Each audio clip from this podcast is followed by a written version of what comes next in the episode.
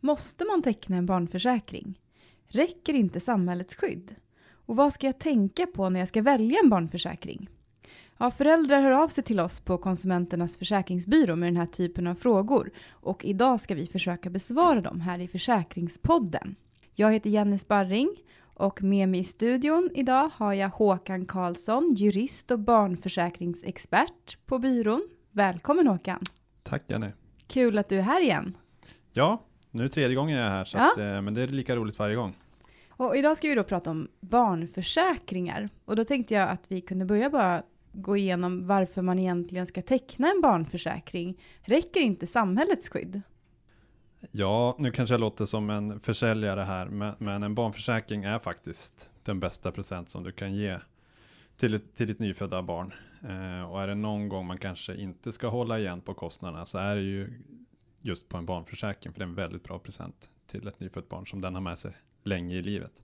Och sen sa du, du sa samhällets skydd där, det kanske man ska förklara lite grann. Alltså det är ju det som vi gemensamt betalar in till Försäkringskassan och vård och, och allt sånt där. Och det får ju alla ändå. Det har ju ingenting med försäkringar. Det är ju viktigt att slå fast liksom att alla får ju vård oavsett man har en, om man har Ja, en egen försäkring. Ja, det finns ett minimiskydd för alla barn i Sverige. Ja, men precis. Mm. Eh, så att barnförsäkringen är ju inte, är ju inte tänkt till att ge nå- någon extra vård till barnet, utan det är ju främst en ekonomisk kompensation som man får om man kanske inte kan arbeta fullt ut i livet eller föräldrarna behöver vårdbidrag för att ta hand om sitt barn och så. Då kommer ju barnförsäkringen in och stöttar. Ja, Men du får ju lika bra vård egentligen utan en barnförsäkring Mm. hos sjukvården. ja. men finns det inte redan en barnförsäkring eh, genom skolan eller förskolan? Jo, det gör det. De flesta kommuner säger till att försäkra alla barn och ungdomar i, sin kommun, i alla fall som, de som går i skolan. Eh, så man har ett grundskydd där, men, men det är kanske lätt att tro att det skyddet då i så fall räcker. Men, men det är ett ganska tunt skydd som man har från skolan. Och det är egentligen främst om, om man, man ramlar och slår sig, alltså ett, en olycksfallsförsäkring som Ja. man har där. Föds man eller drabbas man av en diagnos eller en annan allvarlig sjukdom så kan man inte räkna med att få någon ersättning från skolans försäkring.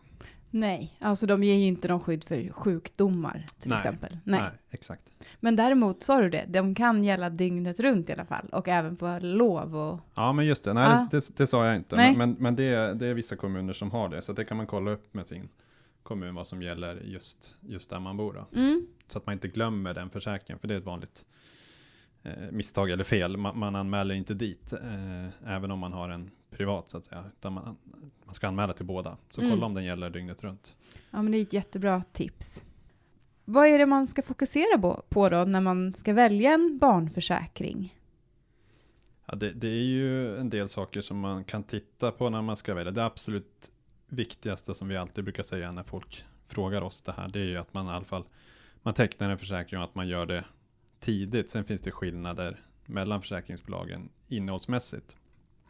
Eh, och, och såklart vilken, vilket försäkringsbelopp man kan välja också, för det är ju viktigt för den, den ersättning man får baseras ofta på försäkringsbeloppet. Så det är ju en fråga man får ställa sig. Hur högt sånt belopp vill man ha? För det kommer, det kommer påverka premien också. Det här är ju en försäkring du ska ha 25-30 år kanske. Så att det är viktigt att man, man har utrymme i ekonomin för att kunna betala det. Så det är en sak att kolla på försäkringsbeloppet och vad, vad kostar kanske det då. Eh, sen rent innehållsmässigt så innehåller försäkringarna många delar. Så att man kan ju titta på hur de ersätter till exempel olika diagnoser, vilken ersättning kan man få för vårdbidrag om man måste vara hemma med sitt barn. Eh, hur ersätter man om man behöver vara på sjukhus och, och, och sådana där saker. Bara så att, så att man vet, det är ju också ett bra sätt att sätta sig in i försäkringen. Så att man vet Mm. när man ska anmäla, så att man inte glömmer bort någonting. Utan Ja. man, man läser på Mm. vad innehåller försäkringen, kanske jämför det med något annat bolag. Och sen tar en försäkring som eh, man tycker passar en. Men eh, det låter ju ganska krångligt det här med att jämföra försäkringar och då finns det väl Mm. någon slags hjälp man kan få?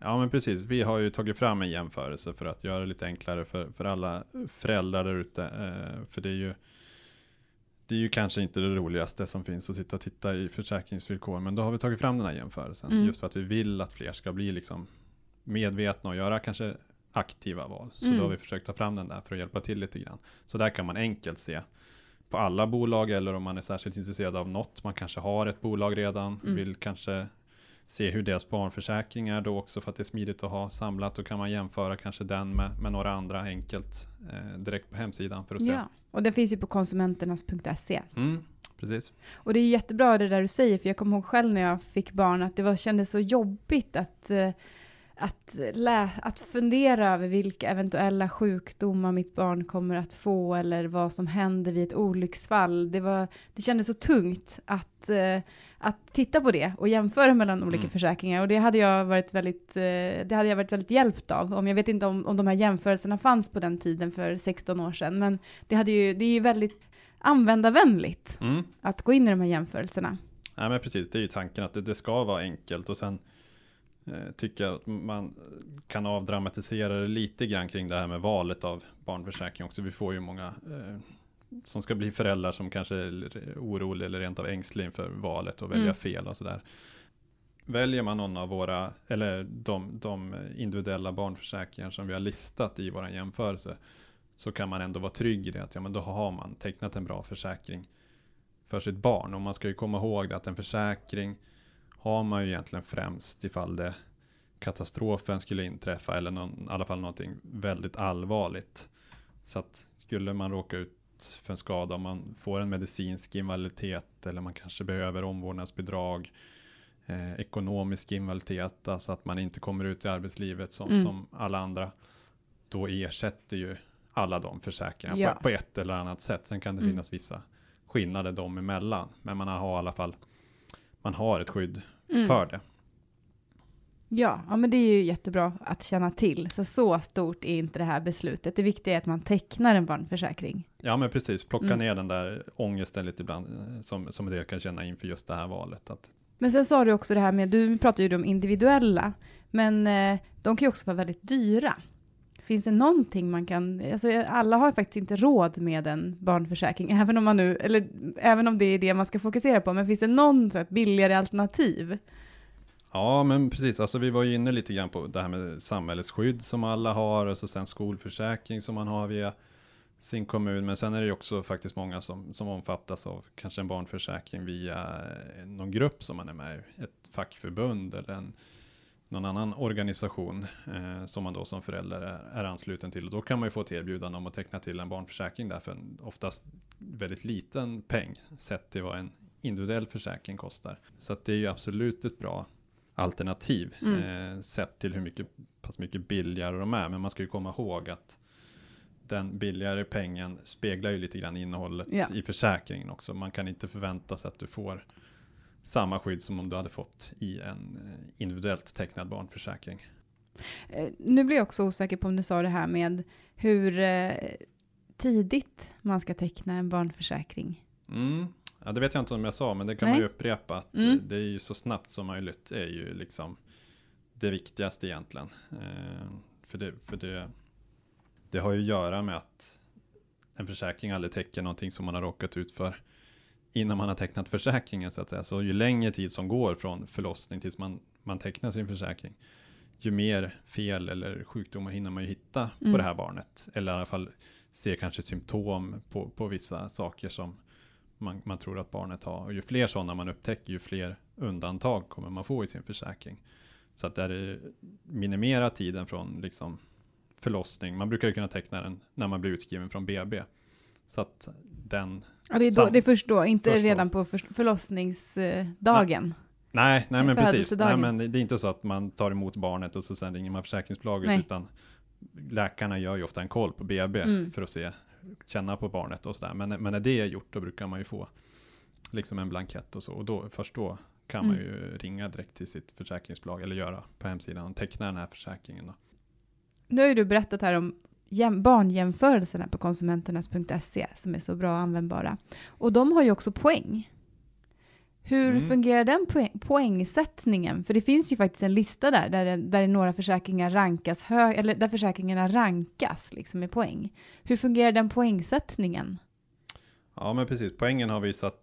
Eh, vi har ju poängsatt dem för att egentligen göra det ännu enklare för föräldrar att liksom få en uppfattning om innehållet och hur bra en sån försäkring är. Eh, så att poängen, den speglar ju innehållet i försäkringen. Det har ingenting med pris att göra. Att det här får du mest för pengarna eller någonting sånt. För pris har vi inte lagt in som en faktor, utan det är strikt innehållstolkning som vi har betygsatt. Men vi har ju gått igenom i princip hela barnförsäkringens innehåll, de olika delarna, medicinsk invaliditet, ekonomisk mm. invaliditet, eh, diagnoser och, och liksom poängsatt det efter en skala och i vissa fall då satt dem emot varandra för att få ut ett, ett värde. Så mm. det är mycket, mycket data som gömmer sig bakom den där poängsiffran som man ser på hemsidan. Så det är en gedigen eh, jämförelse eh, ja. där vi gått igenom allt material. Sen är det väl väldigt, eh, det är ju många sjukdomar och diagnoser som kan ersättas på olika sätt. Vissa mm. bolag tar helt bort, undantar vissa diagnoser, det ska man ju verkligen känna till. Medan andra ersätter dem om vissa förutsättningar är uppfyllda. Som med ADHD, att man, föräldern dessutom får omvårdnadsbidrag. Ja, men precis. Såklart så tittar vi på vad, vad försäkringen ersätter, men det är lika viktigt att titta på vad den inte ersätter. De här undantagen som du är inne på där. Så de är ju jätteviktiga att ta med. Och det har vi också gjort. Tittat på alla undantagen och i så fall gjort ett, ett avdrag på de områden där det behövs i så fall. Mm. För att ge en så rättvis bild av innehållet som möjligt. Ja, och det är det här som är så bra, för det här är ju så otroligt svårt att göra själv. När man, ja, att precis. få ihop alla de här olika delarna när ja. man jämför. Ja, nej, det är ju en omöjlig och stor uppgift om man skulle göra själv. Mm. Så det har vi hjälpt till med. Mm. Mm. Men om man då går in och tittar på vår fantastiska jämförelse och så hittar man en försäkring som man tycker är mycket bättre än den man redan har tecknat där, precis när barnet lämnar BB. Ska man byta då? Eh, alltså man, man, kan byta såklart eh, försäkring. Sen om man, som du frågade, om man ska eller kanske bör byta. Det, det tycker jag väl inte att man ska göra. Inte i första taget i alla fall. Eh, för personförsäkringar och, och barnförsäkringar är ju försäkringar där man inte år från år ska jaga bästa pris. Utan här ska man ju tänka långsiktigt. Eh, och försöka hålla kvar med sitt bolag. Det finns många fördelar med det. Men ja, man kan byta, men då ska man verkligen göra eh, liksom lite research, kontakta andra bolag, se vad får jag hos er eh, och hur påverkar det om barnet har kanske en sjukdom redan eller tidigare skador. Mm. Vara extremt öppen med det till det nya bolaget så att de vet alla förutsättningar innan, innan de tar in dig som kund. Så att du vet vad du i så fall får hos det bolaget. Mm. Och när du har gjort det, då kan du egentligen börja fundera på om, om det är värt att byta. Men, men liksom huvudregeln och det råd vi brukar ge är att försöka undvika ja. det. Det finns ju många risker. Det, det är en ganska vanlig fråga i vägledningen att föräldrar ringer och, ja. och berättar att de bytte någon gång när barnet var tio kanske. Och sen under tonåren så börjar det dyka upp saker, kanske en neuropsykiatrisk diagnos eller det är oftast det vanligaste, men även andra. Och då kan ju bolaget hävda, men det här barnet visade upp symptom på det här redan i lågstadiet. Och då är det ju väldigt jobbigt när man har bytt försäkring och då känner man ju att man har bara slängt en massa pengar i sjön nästan eftersom de är så, så pass dyra de här försäkringarna.